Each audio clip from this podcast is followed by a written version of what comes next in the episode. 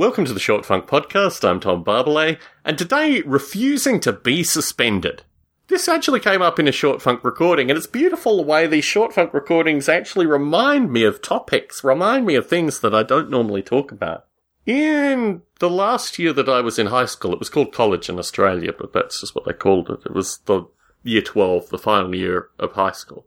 I represented a student whose father was a union leader. I'd known this guy in passing, but there was an incident where he was beaten up in the local shopping mall and he was bleeding really badly and he couldn't get any medical attention. He actually ended up walking into a pharmacy and they he had to buy the tissues that he used to uh, mop up his face. It was really quite a disturbing circumstance. It was unclear what had led up to him being beaten up. It was unclear why the shopping mall had done so little in the circumstance. And funnily enough, it was also a shopping mall where teenagers, and I'd had this experience as well, were frequently stopped by security guards just in a kind of stop and frisk mentality. So it was very strange, firstly, that this event had occurred in this mall, but also that security hadn't been on hand to offer some form of protection to this fellow.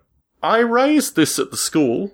I raised this, I was a student representative on the board as well.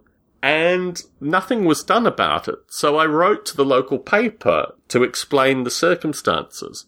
The problem with writing to the local paper was that the school got some art supplies from one of the, or actually I think it was the mall itself supplied art supplies to the school periodically. Not in a large amount, probably only a couple of hundred dollars every semester, if that. And there was this curious circumstance where I had raised an issue. No one had done anything about the issue at the student level, at the school board level. But to put it in the local paper besmirched this mall and raised concern that, you know, I was saying something against this sponsor of the school. Although I didn't know that was the case until I'd actually written the letter although I don't think it would have changed my perspective. None of the following was put in writing. None of the following was formalized. It was just part of a physical intimidation tactic by, I think, the vice principal at the time. But what happened following was that I was told to leave school for a period of time, and I was told not to attend my classes because I'd represented the student in the local paper. And I said no. I said these classes are going towards my university entrance and I'm not going to be damaged for representing a circumstance which I'd raised in two separate bodies and which nothing had been done about. Nothing satisfactory had come of this. And it was my responsibility, actually, as the representative I was, to continue to raise this until it came to a forum where this matter could be resolved. So what happened was I would attend my classes and the vice principal would try and pull me out of these classes. And it was the most curious thing because a few of the classes I attended without incident. But then one class, he pulled me out of class and I have a means of dealing with these kind of circumstances where I'm not in any way confrontational. In fact, I'm anti-confrontational. But this fellow just lost it and he ended up swinging at me, like physically swinging at me. Sadly, this wasn't the last time that a, another person swung at me in these kind of circumstances, but it was it was one of the first, and particularly an adult. And the class who had stopped doing their lesson looked out and gasped at this individual completely losing his, uh, well, we know what he was losing. In any case. And yes, I just stood there. Eventually, based on this kind of ongoing pattern of harassment, I resigned from my posts, but continued to be a student.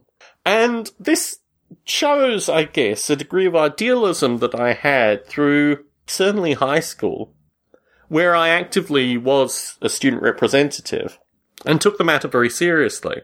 When political parties started entering student politics, which was at university, I had nothing more to do with student politics. In fact, the whole censoring of discourse and the nature of, you know, two parties that say exactly the same thing just disgusted me to my core. And yeah, I had nothing more to do with student politics, even though a number of the issues that occurred at university, like, for example, the starting of the HECS tax uh, on the year that I started, would have, in normal circumstances, got me very heavily involved with student politics. But the fact that student politics at university was run by two parties meant that I had nothing to do with either.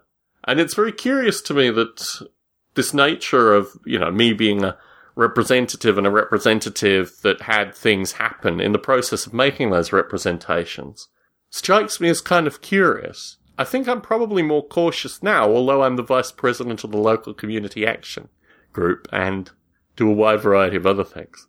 But this little footnote associated with refusing to be suspended.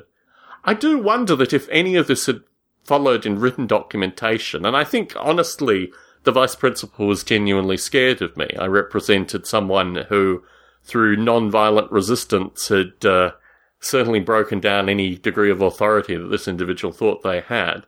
But if any of it had been written down, it would be rather curious in terms of like having a written record associated with what I had been suspended for and the reasons that this individual tried to keep me out of class.